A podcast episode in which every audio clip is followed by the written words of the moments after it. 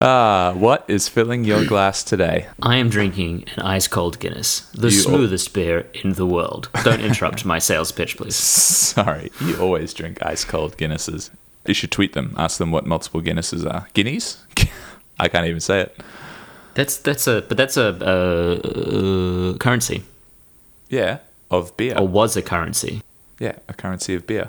Have we misread history this whole time? And Guineas is actually just people trading multiple Guinness. Mul- multiple what? Guinness? Guineas? Guinnesses? It's impossible to even talk about. So we shan't. What are you drinking today, Rob? Um, I've also look.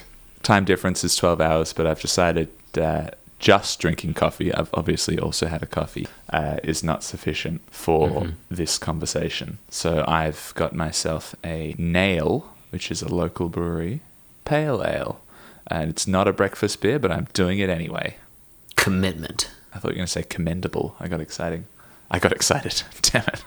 I finally became exciting. uh, anyway, Oh, exciting. yeah, large time distance also equals large physical distance. So you're Indeed, uh, it does. yeah, you're hanging out in Boston. I'm in Perth. Uh, how far is that, Lloyd? Rob, that is approximately six million one hundred thirty-three thousand two hundred forty-eight lions if they were lined up head to tail. That's too many. If they were lined up head to tail, ignoring the fact that there's a bunch of ocean in between, they would immediately not be lined up head to tail and be like, "Here we are to take over the world." Counterpoint: We've actually hired six million one hundred thirty-three thousand two hundred forty-eight of the best lion tamers that we could get our hands on. Really so they're all thought- very organized. I really thought you were going to go with illegal poachers there. Dark, very dark. That's- what's happening. Uh, anyway, yeah, that's that's heaps far. Depressing lion poaching aside, welcome to the unintelligent chat show where we discuss intelligent things unintelligently. Super unintelligently. As such- What have you learnt this week, Rob? This week, I didn't learn a lot, but I learned one thing. Good, uh, good introduction of, of animals in uh, in the beginning. Uh, I'm speaking about raccoons. So originally, I say originally, uh, in my mind at least, originally when I first thought about them, thought of like you know dirty, rabies-ridden rodents that are like the scourge of Pawnee, Indiana, as they infest the fictional town in Parks and Rec, um, and you know well known for eating trash and stealing people's food and just being general nuisances. Trash But pandas. Yeah, trash pandas. Ah, I didn't even think about that. It's true though. More recently though, I feel like people have seen adorable videos of them and the perception about raccoons has changed, at least on the internet. Now they're kind of like just cute little masked rubbers doing adorable things. So Like what? well, yeah. So I say I learned something this week. I didn't just think about raccoons. I saw a video that I've seen before uh, where one of the silly little dudes has like nabbed himself or herself, I guess, or themself, uh, some fairy floss uh, and Oh. proceeds to try and give it a little wash in like a puddle or a creek. And it obviously dissolves. And it's just like hilariously confused and sad that its fairy floss has disappeared. And that made me chuckle. And I was like, why did he do that? So I then proceeded to uh, to learn about raccoon food washing this week because it's adorable and also super weird. Continue. I'm I'm intrigued. I'm I'm not the first person to notice that they do this. Uh, That would have been incredible if you like were published in Nature as the first person to discover that raccoons clean their food. yeah, just no one's ever watched them before. Just ignored them. They're small and adorable, uh, and turns out they wash a bunch of their food. Um, so some real scientists, not rub scientists, uh, did some studies, and the first studies showed that uh, raccoons washed meat more often than they wash plants. Uh, But then on the other on the on the flip side, they didn't go about like washing dirty earthworms that they were going to eat. I guess side note, raccoons are like true omnivores. They pretty much eat anything they can get their mitts on. It's actually what I was just about to ask you because I didn't know they ate meat. Yeah, but then I mean they're not going to take down a cow and have a steak dinner. They scavenge. Yeah, so like small smaller rodents and things like earthworms, I guess. Um, but then uh, they did the same study without the presence of water, and they basically do like the same thing with their little hands. Um, so they're like, well, this is not for cleaning. They're just doing something silly. And after more more studies, obviously, the true learning is that they uh, wash in inverted commas, but it enhances the tactile experience involved with eating, which is a I'm weird so sentence. disappointed that you said that because I had been building up to call bullshit on your washing fact, but it appears that you actually did more than my 10 seconds of research, which makes sense. yeah, I just assumed they wash it, and uh, the rest of the rest of my my half an hour segment is going to be on something else. So yeah, it enhances the tactile experience involved with eating, and I want you to tell me what that means. Okay, so I actually don't know the why. All, all I read is that they have super sensitive and also adorable tiny hands. Adorable tiny hands. They're super cute, super sensitive. I think it was like 10 times what we have nerves in our hands. oh, But I also don't know why that would help, other than maybe like figuring out what it is, like the way that we have certain smells that are bad and certain tastes that are bad. That maybe stuff feels bad that poisons them. I have no idea. ah, like you're pretty much on the right track. Apparently, raccoons have not so good vision, so they use a combination of touch and sight to see what they're doing. Basically, to help identify their food is the current thinking, anyway. And yeah, see so if it's is this edible. like like how a blind person memorizes faces by touching and they can like recognize people? Oh yeah, I guess so. I didn't. I didn't. I didn't read anything further about that. They know like what. A, I mean, I guess if you picked up a worm, you would know what it felt like compared to picking up trash, misc trash. Uh, But yeah, it's because they don't have super great vision, so they they just kind of feel all their stuff and be like, yeah, that seems good to eat, and then eat it. I'd love to know their uh, their rules for what feels good. Yeah, I wonder if anyone's seen them doing that, and then they just go like, oh no, and chuck it away. Like it's a full Big Mac, and they're like, "I've never felt this before. This must be absolute Doesn't- trash." Doesn't seem right. Absolute trash. Then they would eat it, Lloyd. Um, so you mentioned they have adorable paws. I think they're so cute because instead of like you know dog paws or whatever, they look like they have hands because they've got five fingers, Di- digis, I guess. Throwback to episode one, they've got five digis, Nice. um, and got Good callback. like- yeah, like you said, they've got good um, heaps of nerves in there and pretty good dexterity. So in that sense, they're kind of similar to primates, which are you know cousins to humans. But the only difference is that they, you know, when you see them grabbing stuff, they're always like grabbing it with both paws, which is I think also a reason why they look really cute and like holding it around with two paws. Whereas Yeah. obviously humans and monkeys can you know grab and manipulate things with one hand, which is probably why they can use tools and stuff. Whereas raccoons are still just running around eating trash. Because it's super adorable when my dog grips like a bone between her two paws. Yeah, But she's, if she picked it up in one paw, that would be terrifying. and it stands up on her hind legs, looks at you. I have evolved. So yeah, that's that's what I learned this week. Uh, oh, and the whole water thing. They, so they do it obviously if there's no water, but apparently water, so wetting their paws where all the nerves are, increases the sensitivity or like the responsiveness of those nerves. So it just makes like they get more info out of it. That's cool. Yeah, interesting stuff. There, uh, the the scientific name of the raccoon, or like the common raccoon, I guess, is the Procyon lotor, which translates to washing bear. Which is actually very apt for your fact. Yeah, highly appropriate. Is that Latin? I have to assume so. Aren't all science things Latin? Yes. As a non scientist? Yes. yes.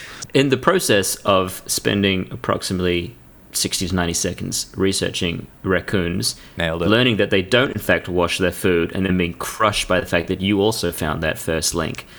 so that was the basis I- for your whole response. I'm going to tell Rob that he's wrong, and we'll just cut the whole podcast.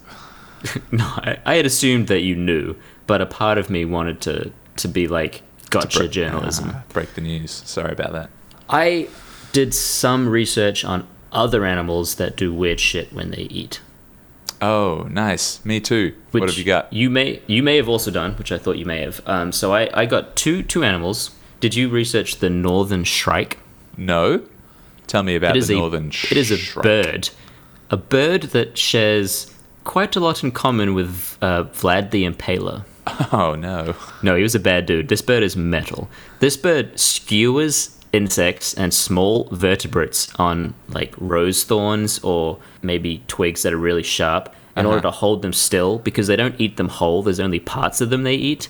Oh, and so it's it's too just like- difficult with like a writhing bug. So they in, they impale them and then just pluck out the bits they want. Just like nibbling on these impaled worms.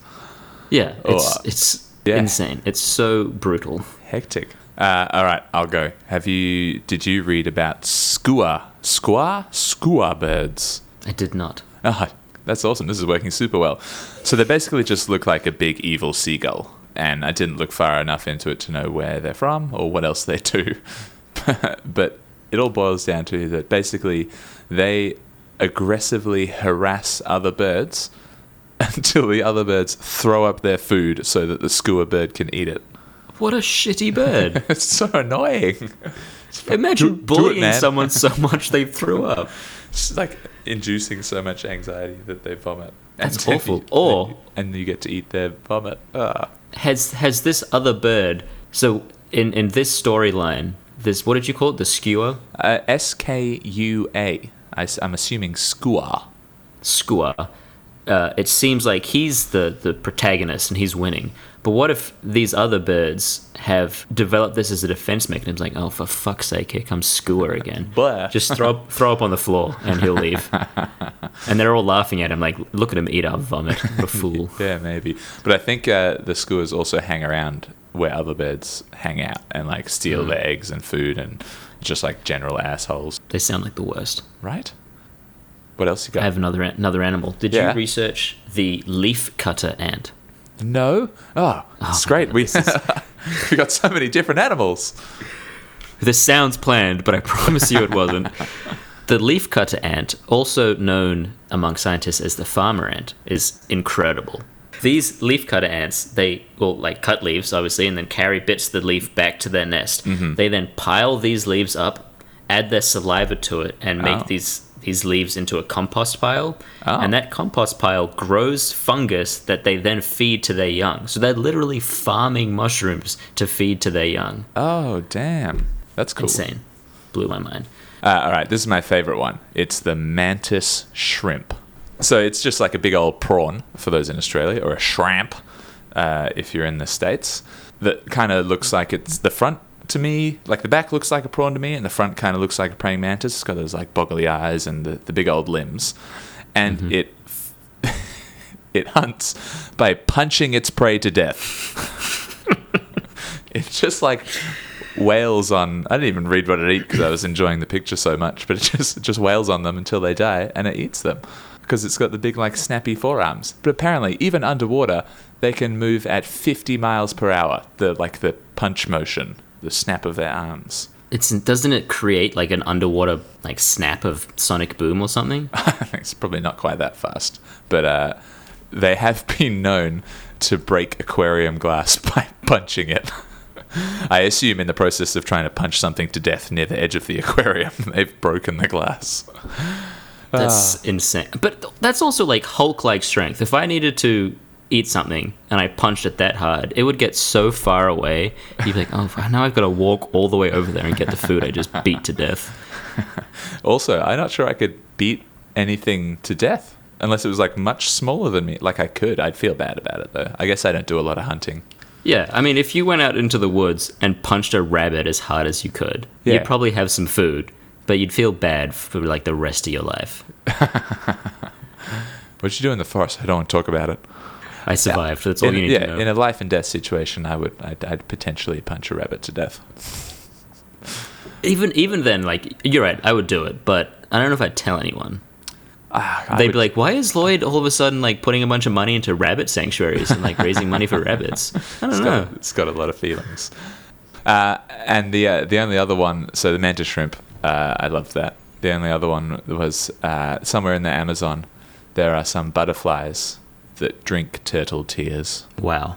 Yeah, it's uh, ridiculous. It's so tears I get right. Salty. There's got to Yeah. be some electrolytes in there. that's that's like the whole reason. Specifically turtles.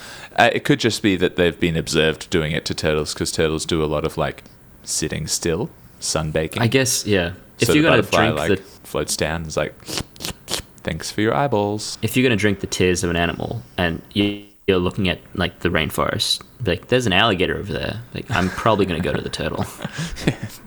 oh, you never know. Snapping turtles. That's a thing, isn't it? We have snapping turtles in our backyard. Oh, do you? Backyard they, being the behind of our apartment building. yeah. Have they ever snapped at you or your dog? No, we we were very wary because they're they're prehistoric. They they look super scary. They have like spines and scales and Really? kind of creepy. Yeah, But the tail has like stegosaurus spikes on it. No, it doesn't. I swear, I, I've seen one in real life. Ah, have you seen one snapping? I'm just going to quickly Google snapping turtles because that sounds terrifying. And they live near So there's you. there's two. There's the alligator snapping turtle, which is massive. Oh, really? The one we have in our little pond area is a common snapping turtle. Just solid. Oh, they do look evil. Yeah, they're intimidating. Yeah. What? Ah, I think it's ah. Got a big old tail. They suck.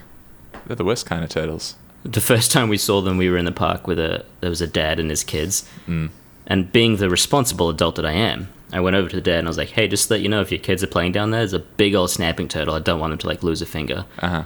And him being the totally awesome dad that he was, grabbed his kids. He was like, "Let's go and look at the snapping turtle," and they all like ran down to the, the water to look at it. Yeah, nice. That's what it's all about. Yeah, I assume they didn't get eaten. we left. They could have. they may not be there anymore. um, so yeah, the, the, the butterflies land on the turtles and, and drink from their eyeballs for sodium because they don't get sodium from flowers or whatever else butterflies eat. I wonder if there's a detriment to turtles if it dries out their eyes. I guess they swim a lot, right? Just see a bunch of turtles that can't move their eyes, like they're solidified open. a bunch of like really wide-eyed turtles, just like help me. That's probably. Oh, I got another solid throwback. That's probably what tauronauts look like in space. I assume things dry oh. out in space, right? I mean, there's no water up there. That's what they're looking for, right? Water. Yeah, for their eyeballs. That's why all the turtles are up there. I I have actually got more animal facts about eating, but celebrities. But celebrities. Yeah. Weird celebrity eating habits. I got a top three that I'm going to hit you with. How do you even? Let's talk about adorable raccoons, lions. Uh, we'll get some animal facts, and then we'll get the celebrity goss. They're essentially animals. They're for entertainment. Oh yeah, true. God, but I love animals way more than I love celebrities. No, it's absolutely. You're right. You're spot on. But let's manipulate and use celebrities for our own gain. Yeah, good. First up is Jessica can Biel. I, yeah, can I guess? You tell me who they are, and I'll guess what they do. Because there's a lot Oh, of bad hers- habits. Hers, the food is normal, Oh, okay. but it's where she eats the food. oh, oh, she uh, she eats while pooping. Close. You're in the right room She eats while peeing. There. What else do you do in there? while showering. Ah, that is weird. She she said that she eats uh, breakfast sausages and drinks coffee in the shower. Ah, ah. I guess coffee and hot sausages would be steamy anyway. I don't know.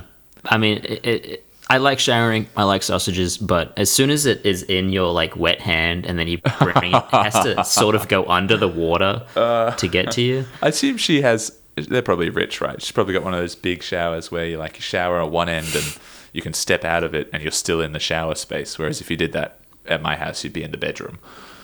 You know what? That's a really good point because I was just picturing.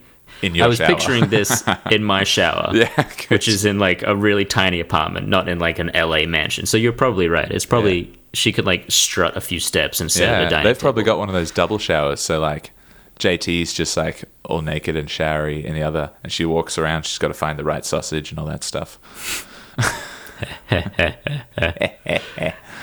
uh, all right, good. Uh, well, I, I think I did all right on that one. What? Uh, who else you got? I, I don't know. Um, I had to look up who this was, but once I looked up who she was, she is quite famous. Shailene Woodley. Uh, you're gonna have to help me out.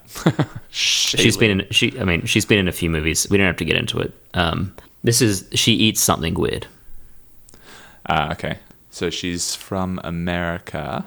I mean, I've essentially narrowed it down to everything other than food. So if you get it first go, I'm going to be amazed. Oh my god, she eats raccoons. Oh my god! Can you imagine if I found a celebrity that eats raccoons? That'd be so relevant. Uh, no, I, I got nothing. It's either that or like it's got to it's got to be poop. Another poop related one. it's not poop. Good. God, I wish it was poop as well. No, it's worse than poop and raccoons. She eats clay. Ah, not no, she doesn't. It gets worse because she Ah. has a reason for eating clay. Ah, she poops out pottery. If you could stop interrupting with cooler, more interesting things than reality, that would be great. Sorry. She's one of those people who uses words like it bonds to negative isotopes and cleans heavy metals in your body. Oh no. yeah, I don't want to talk about her anymore. She sucks. Never watching any of her movies again. Well, the last one is it's it's a what mo- okay? What movies of hers have you seen recently?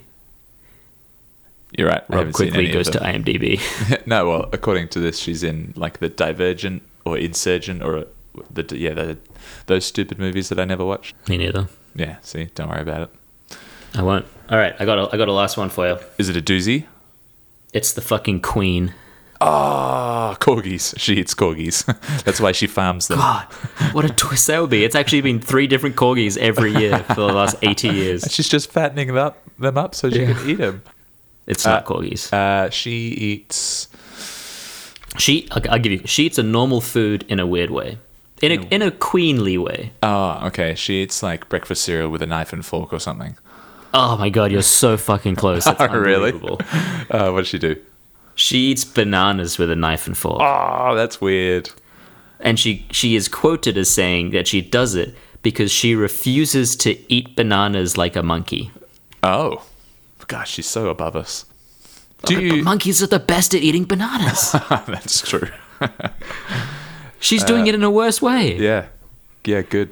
What an idiot. Do you feel much Agreed. affinity for the Queen, Lloyd? Are you a, a what are Oh, they, a I'm monarchist? anti anti monarchist. Are you? Oh, yeah, because I the government system in your country is real, real good. My country is Wales. All right, I just live in America. Ah, yeah. Is there government No, I in think Wales? it's it's it's the British government. right? I don't want to talk about it. Okay. the more I look into it, the more depressing it gets. yeah.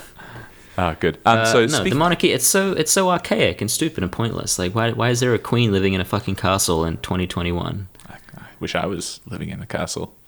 Um, speaking of eating raccoons, oh god, apparently uh, they used to do that in the US. Uh, it was used not, to as in like yeah, not uncommon to find raccoon meat on the table in like the early 20th century. So like in the 20s. oh, that's actually more modern than I expected. Yeah, right. Uh, apparently, Calvin Coolidge, who I assume you know who that is. I do. Ah, really? I had to look it up. 30th US president, 1923 to 1929. Uh, they delivered the, the Thanksgiving raccoon that was going to be eaten at Thanksgiving, uh, but they like introduced it before they'd killed it. And he was like, actually, we're going to keep this. So a raccoon was in power at the White House for a short period. In in power. Ah, they adopted it, so I assume he was the one making all the calls. Oh, it's, you made it sound like he was given a political title and was senator for a while. Instead of killing you, you will become Senator Bandito Raccoon. I'm just going to keep going a little bit. They're also way more aggressive than other rodents. Like if you get all up in a raccoon's face, it's gonna it's gonna get you back. Uh, and I was googling global raccoon populations, but you know how Google suggests other searches. I put in global raccoon, and after populations was attack. so Oh I had God. I had to click on it. It's unfortunately not as exciting as it sounds. It was mostly just like, when have raccoons attacked people?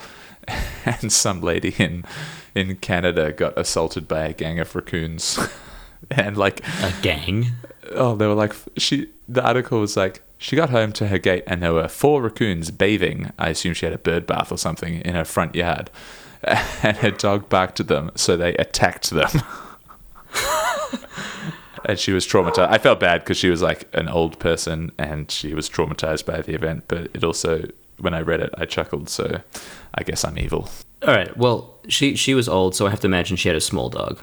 Yeah, right. I'm I'm picturing like a dog strutting into a front yard like a normal I don't know like Terrier. thirty kilo dog. Well, before I realized she was old, I was picturing like a big dog Oh, yeah. and barking, and then four raccoons being like, What did you fucking say? Pretty much. What did you fucking say? Uh, and they're also they've been reported to have killed dogs as well What? by drowning them. So raccoons are into water, as as we started with. Um, so if a dog pursues them into the water, uh, you know, dogs like to chase stuff. Uh, the raccoon will will put up fisticuffs with its adorable hands, and like it didn't say that they often drown dogs. It was like they would climb onto the back of the dog because they're quite nimble and aggressive, and potentially drown the dog depending on the situation. And I was like, oh, that's a cool similarity with Australian natives, kangaroos, which have also the same thing. also been known to, to drown dogs. But the way I at least remember what I've been told about kangaroos, it's way more sinister. Like Yeah. kangaroos will like hang out in the middle of like farm uh, dams, and the dog will be like, "Oh, kangaroo!" Jump in the water, and the kangaroo just waits until it gets there, and then just drowns it because kangaroos are quite strong. Super. I mean, they're, they're huge. They're also way bigger than a raccoon. Yeah, so dark though. I don't know why they do that. The biggest raccoon ever was 75 pounds, so like 35 kilos. And it's just because he was a pet and he was a real fat boy, just ate potato chips and Oh, lollies. it's fat. Yeah. Yeah, so it wasn't like some giant raccoon, which would have been more That's fun. like, it's like the weight of a German Shepherd. yeah, it's a, it's a big rat, It's a hefty boy. a hefty boy. So you mentioned this before, but they're they're rodents. They're big. They're like, just large is that a rodents. marsupial or is that a different thing? Ah, got nothing to tell you on that. Yeah, love it. That's me. What did you learn this week, Lloyd? Oh, Rob, this week I learnt about Kate Greene. A friend of yours, or you meet someone Kate new? Greene is a published writer, Nice. a journalist, and a former laser physicist. laser physicist. Yes, Wow, she's way smarter than us. yes. Laser physicists study the theory and practice of lasers, which are the light amplification of stimulated emission of radiation. And what does that mean, Lloyd? Oh, I'm glad you asked, Rob. Ah. Okay, so Damn. you can think of it like an echo chamber for light. So in an echo chamber, you yell something, it echoes back, and then it echoes back again and Yeah. again and again, and it keeps reverberating. Until you die. You keep if you keep yelling, it's gonna create this like unholy reverberating noise. So you think of lasers like that, but in light, and there's a small hole on one side, and all these echoes just kind of repeat and flow out of that hole in really concentrated ways. yeah, okay. Nice. Great job. I can't believe you actually figured out what lasers are. I am a genius. Again, said that as if you were the first person to do it. yeah. wow, how'd you do that, Lloyd? I'm a PhD in lasers now. Wow. Amazingly, for our listeners, this fact has nothing to do with lasers. Oh, am I going to be disappointed? I don't think so. So Kate Greene um, Your mate. was my mate. Kate Greene. She was second in command on the first simulated Mars mission for NASA's HI-SEAS project, which stands for Hawaii Space Exploration Analog and Simulation. Okay, good, because I was like, I don't think there are any big oceans on Mars. No. Basically, like- what it means is that her and a bunch of other smart people lived in a fake space station in the Hawaiian mountains and pretended it was Mars in order to collect data on isolation and food and, and behavior. And Yeah, nice. Nice. Ah, that would be terrible. It would be terrible because I love being alone and I love leaving the company of others. Yeah, I was going to say it would be good because you'd be away from lots of people, but you would be with a small number of people a lot. Yeah. How uh, how long did they hang out in Hawaii for? On the high seas of Hawaii? the high seas of Mountain Hawaii. They were there for four months. Oh, okay. That's that's a pretty good chunk of time. Yes. Um, Like and I know get- what you're thinking, Rob. I know what you're thinking. You're thinking, Lloyd, what specific event in NASA history triggered them to begin using analog missions as a way to collect data for future space travel? That's Oh my what God. you're thinking, right? You got me. How'd you know? Yeah, okay. Well, that's what I was thinking too. So it's actually a very terrifying story. Oh, damn.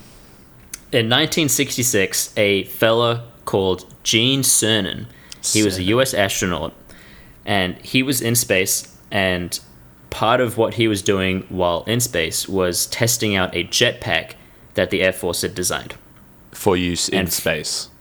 Yes, for like So- getting around space. Just Oh, like so like a yeah, little propulsion. That's been in the movies for sure. yeah. And it was stowed on the outside of the, the spacecraft. So he was the second um, the second American, I think, but there had been other Russians that had done it, but the second American who did a spacewalk. Oh, And- when when abouts is this? This was in 66. Sixty six. Yep. 1966. Seventeen sixty six. wow. He his spacesuit had to be altered in order to use the jetpack.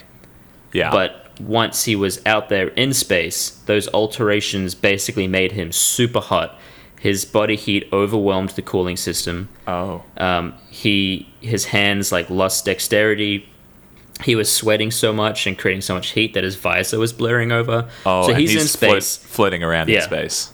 Yeah, and he can barely grab onto the handholds. Not only that, but the thing is so bulky that if he grabs on it to a handhold and like in zero gravity, if you just bump it and you're now an inch away, Yeah. that's just like you float forever. And his Yeah. reflexes weren't quick enough because the suit was so heavy. Oh. It was it was a disaster. Yeah. So he managed to get back inside, but only just. Apparently, there's some NASA rule that if someone is lost, you just go to Earth. You just like abort mission, you fly back down to Earth. And Oh, his co-astronaut, I don't remember his name, but his co-astronaut basically left it like the last second, and Cernan got back in and survived, and they made it back down. Oh. But Hectic. it made NASA think like, how do we train astronauts to deal with things in space without sending them to space? And one of the things they were working on, that is one expensive training program. Ev- I mean, more expensive. and they had a, th- a contractor that was doing like building underwater space shuttles and doing diving. Oh, okay. For the whole low gravity thing. Right. And Cernan apparently had been kind of ridiculed in the media and felt ostracized by other astronauts as it was his failure. When Oh, as in like that after he got back to Earth, everyone was like, "You could have done that better." yeah, exactly. So it's so rude. So he stuck his hand up and he was like, "I will do these these experiments, these analog experiments. I want to make this better for people. Like, I want to dive back in head first." And he did the underwater diving experience, and he was like, "This is seventy five percent as realistic as space." And NASA Yeah, was right. like, "Hell yeah, that's awesome." Yeah, nice. So that was like their first big training thing, and that grew into these analog missions where people pretend to live on Mars, which is less ah. about zero G and more about what happens if we put eight people in a small building with terrible food and terrible access to the rest of humanity. What do they do and how do they feel? And then how can we use that information so that when we actually do it, they're happier and more productive? Yeah. D- does it turn into a, a bloodbath thriller because they all hate each other at the end of it? No, which was the interesting part. They did a Wait. So let me just let me just clear it. So analog experiments are just like basically simulations to try and mimic things that would happen in space or on Mars or in whatever. What exactly, mean. and this one happened to be a behavioral mission. yeah, nice. So that was NASA's overall goal. Well, uh, okay, so this was done by a another scientist whose name I cannot remember. Um, Yeah, it it was set matter. up by another scientist who sends her data to NASA, and Oh yeah. NASA then uses it to adjust what they do. Sure. And the goal of this one was how do people react in close proximity for that amount of time with little contact, but also how does food play a role in space? Oh. So the first, uh, the first guy in space, the, the Russian fella, Yuri. Yuri's yeah, good. Yuri. He took with him meat paste and chocolate sauce served in it in like a toothpaste tube that he just squeezed out and ate during his couple days in space. Oh God! Just those two And that was things? Were they mixed? Yeah, that was that was it. No, he just like had a toothpaste of meat and a toothpaste of chocolate, and Gross. that kept him going. And for a long time, NASA was like, "Well, we need to send minimum weight, maximum nutrition and calories. Yeah. They'll just deal with it. They're professionals. We've vetted out the weaklings; like they'll be fine." Yeah. But they've realized that the impact of food, socially and morally, is like hugely undervalued in space travel. Yeah. I mean, I guess when you think about it, like uh, maybe less so now, but through most of human history, like food is is such a huge like cultural and mm-hmm. and social thing. Like families get together and cook and hang out, and whereas you know fast food just doesn't have the same probably effect on mental health. Yeah, and that's what they're, they're realizing. And part of this experiment was NASA trying to understand is there a trade off of adding more food, but astronauts will be more productive? Because one of the things they know is that the longer an astronaut is in space, the more weight they lose. They eat less food the longer they're in space. Yeah, yeah, for sure. And that's, Well, they, I guess also they're doing less. Like you lose weight because you're not using muscles as much, right? Muscles degenerate. yeah, yeah, they do, they, they do what they can to, to work out, but Yeah. it's, it's tough. And they think it's partly like homesickness and boredom and partly menu fatigue of like, I just mentally cannot eat the same dry astronaut food. Yeah, I actually over just over again. don't want any more of this dehydrated ice cream. Yeah, yeah, exactly. So the overarching experiment in this HI-SEAS project was they could alternate between fresh food. I, I say fresh; it's not like fresh veggies and things, Yeah. but real food that lasts a long time that they could cook and make things, and then alternate. I think it was weekly with traditional astronaut food, like dried, packaged, mm. terrible food. Yeah. Um, and then they would, yeah, exactly. And they would fill out questionnaires before and after eating about how do you feel, how did it taste, are you looking forward to it, did it smell good? Yeah. And then at night they would fill out a full questionnaire of like, who did you interact with, how did you feel about those interactions? so it was like pretty monotonous. Yeah, I would if if we if we did that in normal life, most of it would be negative. Well, that was what I was thinking. Is like even if I'm having a great time, that alone would annoy me. How do you feel about this survey? Terrible survey. Prepare to die. Um, I feel like that the whole survey question filling out thing would also take away some of the joy of looking forward to the fresh meals. Like, how do you feel about this good food that you're going to have? Shut up and let me eat it already. She did speak about that in the book a little bit about Oh, yeah? how it kind of I don't know if this is a word, but laboratizes their whole life. Like they're in one big study. Sounds well. I mean, they were though. Yeah, exactly. what did but they she also expect? she also spoke about how they went through essentially like astronaut vetting. oh, They were NASA called them like faux astronauts. They went through all the personality training, the physical training, psychological um, Oh, training. So these so- people were like intense explorers, the personality to like go into the great beyond. yeah. I assume. stuff. I assume they passed all of that. They didn't just do it as well. yeah, yeah, yeah. They, So I mean, like they, weren't. could have been qualified astronaut or got to a level of of qualification. So one of the people on the in the HI-SEAS experiment applied to be an astronaut before coming to this program, and she got to like the Oh. final round, like the last few people before she was cut. So these these are like legit, quite intense, smart, dedicated people. Yeah. So I mean, you sent me a link uh, to determine if if we were intelligent, smart, dedicated, potential astronauts. I did indeed. Um, and I I took the test that I assume is a far reduced version of the actual testings. I mean, it took us 15 minutes. I think astronaut a- applications must be like a year. at least. But I, Yeah. I, I mean, I felt like I was, I was, I was on the way. I mean, the website told me that I'm an aspiring astronaut.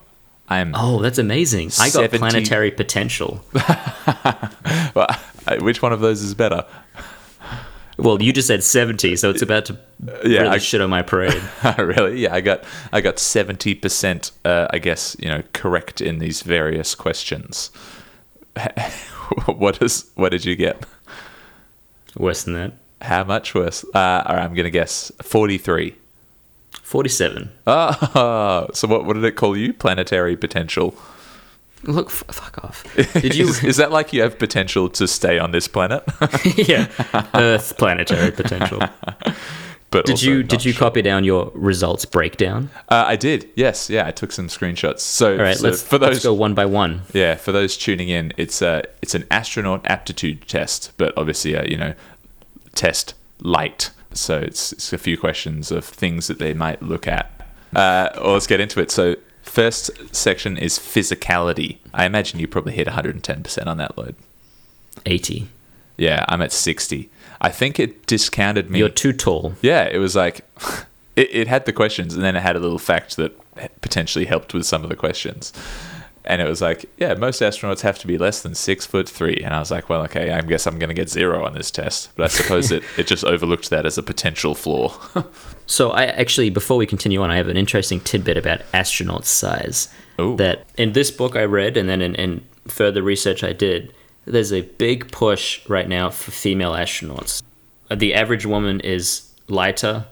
The average woman takes up less space and eats less food, which Ah. on a space station is like an unbelievable advantage Yeah. because you can take more food, you can go longer, you can store more things. Go longer, do more, faster, better. yeah. The scientist whose quote I read in the book I read, whose name I cannot remember, but it's definitely legit. Yep. Um, he cited studies that in environments like space, which is close proximity and high stress, Hmm. that women handle that stress better and are more effective astronauts in that environment. So I'd say, like, a big in- push right now, In most environments, women are more effective. probably. Yeah. Yeah. As you can tell, we're not very smart. Uh, all right. Yeah, no, that's that is an interesting tidbit. Makes sense. Yeah.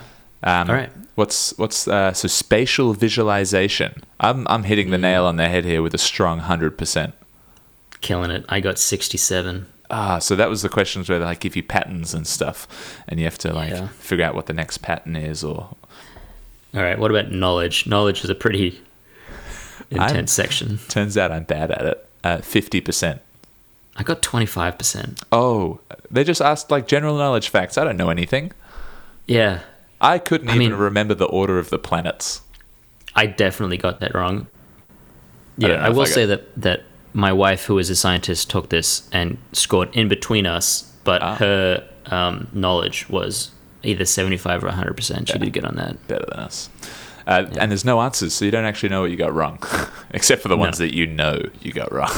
I thought I would do well on the next section, which is education. I only got 33%. Yes, but it asked you, wasn't it just a yes or no question? I thought it was like, yeah, do you have a degree in engineering or mathematics? And I clicked yes. I don't know if any of the other questions related to education. Yeah, I clicked no, and I got zero percent. So the best you can do is maybe one of the like knowledge questions counted as education as well. Yeah, maybe. So we're dumb at facts. Uh, and then look, I banged out the rest 100% in abstract reasoning and personality. Oh, I didn't even remember. 100% personality. Take that, Lloyd. I also got hundred percent personality, Rob, so I'm an idiot, but I'm perfectly suited for space travel. That's why we're so compatible. Uh, yeah, good. So, I mean, look, I don't think either of us is ever going to space.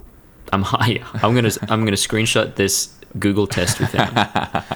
But it's got space in the background. It must be legit.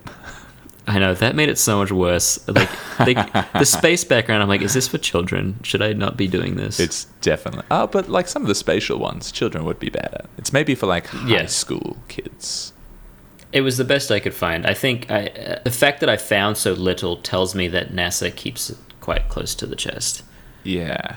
Um, so this uh, lady and her space experiment. Yep.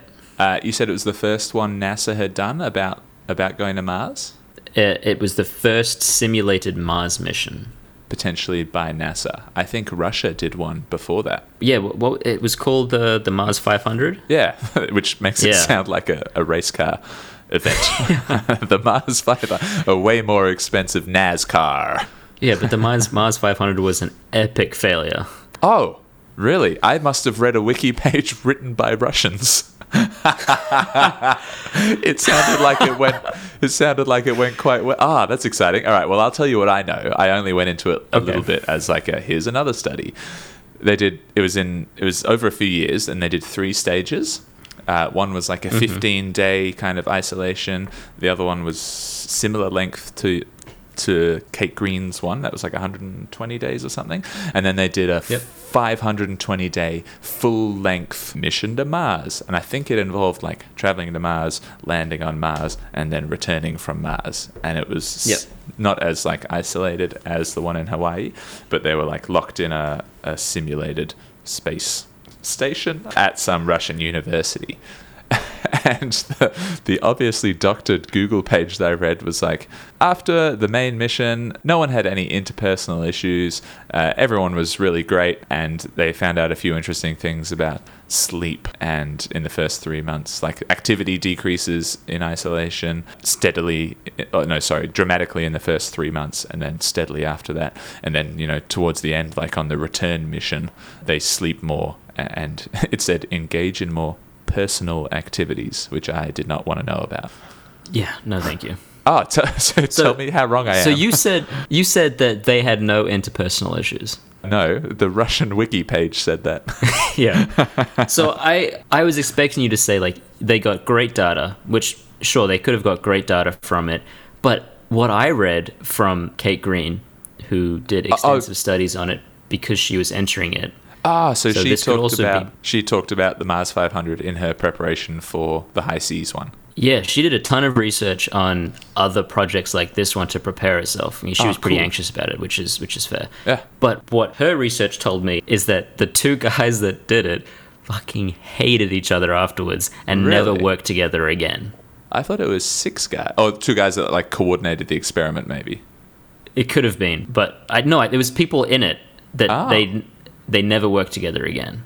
That's hilarious. Like 500 days together was like overwhelming for them, and they they hated each other.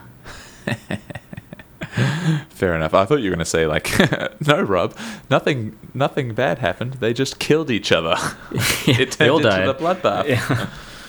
Uh, yes, I mean they've done an experiment, but uh, it's I didn't read enough to, to see if they actually learned anything useful. sounds like the the NASA one is obviously more well documented, or at least more widely media sized. Yeah, they put so on the NASA one. Kate's obviously a, a journalist, and while she was mm. in the HI-SEAS mission, she wrote. I still think um, they're on a boat, Lloyd. she wrote for various big companies, big websites. She wrote blog ah, posts cool. while she was there, so which I think was probably part of NASA's marketing, but also um, one of the other people. I probably pronouncing her name wrong. Yajaira. Wow is a PhD in nanotechnology. She was there to do tests on smell and bacteria. She became something of a celebrity in South America. She was doing like really? talk shows and, and radio shows before she went on there. Nice. Which I'm sure like NASA loved. They want yeah, for people sure. to think about it. That's awesome. Uh, it sounds like yeah. pretty. How, how do you think? I mean, it's good preparation for current global situation or the one that we've just been through uh, with regards to self isolation and lockdowns and COVID and all that fun stuff. We had less of it here in WA than you did in America. Do you think you went through the equivalent of four months of Mars isolation in your apartment? Yeah, honestly, it felt like it. Luckily, it turns out that my wife and I actually get along quite well, which was good. It was that good to learn about us. Yeah. you did, weren't sure um, before. yeah, it was a real test. yeah, it. I mean, it sounded the other stuff they went through was like uh, they ha- only had email communication with the outside world, and it was on a 20 minute delay, which I guess is a recreation of what it would be like on Mars. How long emails? I guess they'd have emails, which is amazing. But yeah, I was gonna say like I read that and I was like, yeah, that's that's fair enough. And then I was like, actually, that's amazing. Like only 20 minutes to email someone, assuming you got all the comms set up, which it sounds like NASA have got sorted, from Earth to Mars. Yeah, incredible. which I imagine is like billions of lions distance. Oh, I couldn't even do the math. That'll be dead lions, but anyway. And that was that was my thought process as well. But having lived it, Kate Greene wrote about a 20 minute email is essentially a 40 minute delay to get a response because you have to send the email takes 20 minutes get a response mm. takes 20 minutes so that was four months of, of no conversations with friends or family it's just like long email updates but also if they have emergencies, which they had a couple times, oh. communicating with uh, their equivalent of Houston is incredibly frustrating to get answers. Yeah. Do you and think, wouldn't they have some kind of like radio comms, or is that impossible? You mean if, if they were on Mars? Yeah. I don't think so. Oh shoot! They'd have to be. They totally certainly didn't in this. They also felt, and this was quite interesting. They felt um, that the responses they were getting in email were intentionally frustrating and they kept thinking oh. like, oh, they're testing our ability to work as a team. Oh, but doubly inside. interesting is once they left, they asked and they said, no, we weren't doing that, and it was just them like getting frustrated and paranoid and like living Yeah. in their little bubble and like talking to each other and being like, oh, I bet they're being particularly Yeah. difficult today to test us. So, Oh, damn. Yeah, I reckon you would get inside your own head a bunch. yeah. Do you reckon you do well in a Mars isolation experiment with not your wife or dog? You know, I I think I would. I don't think it would get to me that much. Yeah. Yeah. But what if it was with four other people that you turns out you didn't really like? Yeah, that would be a pain. I mean, it sounds like these guys, for the most part, personality matched and got along quite well. They had Yeah. they had some. There was the New York Times wrote about the Nutella incident. Did you read about that? no, tell me about the Nutella incident. so it was Kate and Sian were in charge of the food. Uh-huh. They were the best cooks, so they were in charge of recording how much food they had. Mm-hmm. And after dinner one night, uh, I believe it was Simon who was a combat engineer. He did robotics and their IT for them and stuff. Nice. Uh, not their IT, but he had a he had a 3D printer, so he helped them with mechanical stuff. Yeah. He asked them after dinner. He's like, "Is there enough Nutella that I can have a spoonful as dessert, as like a little treat?" Ooh. And they were like, "Oh hell yeah, get your Nutella, boy!" and he ate a spoonful of Nutella just as another guy, Angelo, who was the commander, walked in. And Oh. Angelo apparently went ape shit. Really? He was like, "That Nutella is is rationed. It's for everyone. You can't just go around eating this. We have to live here together." And like went on and on. And then um, Sian and Kate were like, "Whoa, it's cool. We we told him like he asked us. We said it was okay." And Angelo was like, "Oh God, I'm sorry," but Simon just like left, and it was like a source of huge con- controversy and and discontent among them. Mars experiment fails due to Nutella. Yeah, well, it was such a big deal that all six of them in their like exit interview. This was like four months of stuff. All Yeah. six of them mentioned the Nutella really? Yeah. That's hilarious. I, I read briefly in one of the articles that she they've kept in contact with most of the team, but one of the people that was there has like moved to New Zealand and doesn't speak to them anymore. Yeah, yeah, that was in the book as well. but I mean, th- these people are like explorers. So the guy that moved to New Zealand is probably like on a mountain collecting Ah, yeah, geological substances. Doing something like- fun. Um, So speaking of Mars uh, and this kind of little geodesic dome experiment made me immediately think of The Martian, which is a book Yep. by Andy Weir, but obviously more famous uh, for the Matt Damon movie. Have you seen or read I have seen but not read. Oh, you should definitely definitely read the book. It's so good. So for those that haven't seen it, it's it's a Mars mission in the future. Uh, I think they like rotate a team on Mars every X number of months or years, uh, and there's this like freak storm. So they all have to like abort and bail on the mission. Captain Matt Damon gets like struck by something from the storm and gets knocked out, and they think he's killed, and they have to leave because, like you say, they got to bail before everyone dies. He gets impaled, I think. I can't quite remember. Maybe or maybe it looks like he gets impaled or something. Yeah. Anyway, he's presumed dead, and they all leave Mars. Uh, it turns out he's alive, and he survives, and he does all this like cool stuff to like survive by himself on Mars, and then try and escape. And it's all very like feel good. Um, and I was like, how real could that book and/or movie be? I mean, obviously we don't know because no one's been to Mars yet, but how much science is there? Haven't you? Uh, look, I was thinking about it, but I thought I would do the podcast this weekend instead. So maybe next weekend. So the director, who is Ridley Scott, I think. Yep. Star Uh, Wars, etc. Yeah, he uh, he actually he got got NASA people to fact check the movie, which is That's cool. so cool. because the book was originally thought to be pretty accurate. Like the di- the guy, the author's done a good job, um, and then in the movie they wanted to see you know how much flack they might get on the web. From from people being like, oh no, that that wouldn't happen like that. So NASA fact checked it, and generally it's pretty accurate. You can grow potatoes, or potentially you can grow potatoes in Martian soil.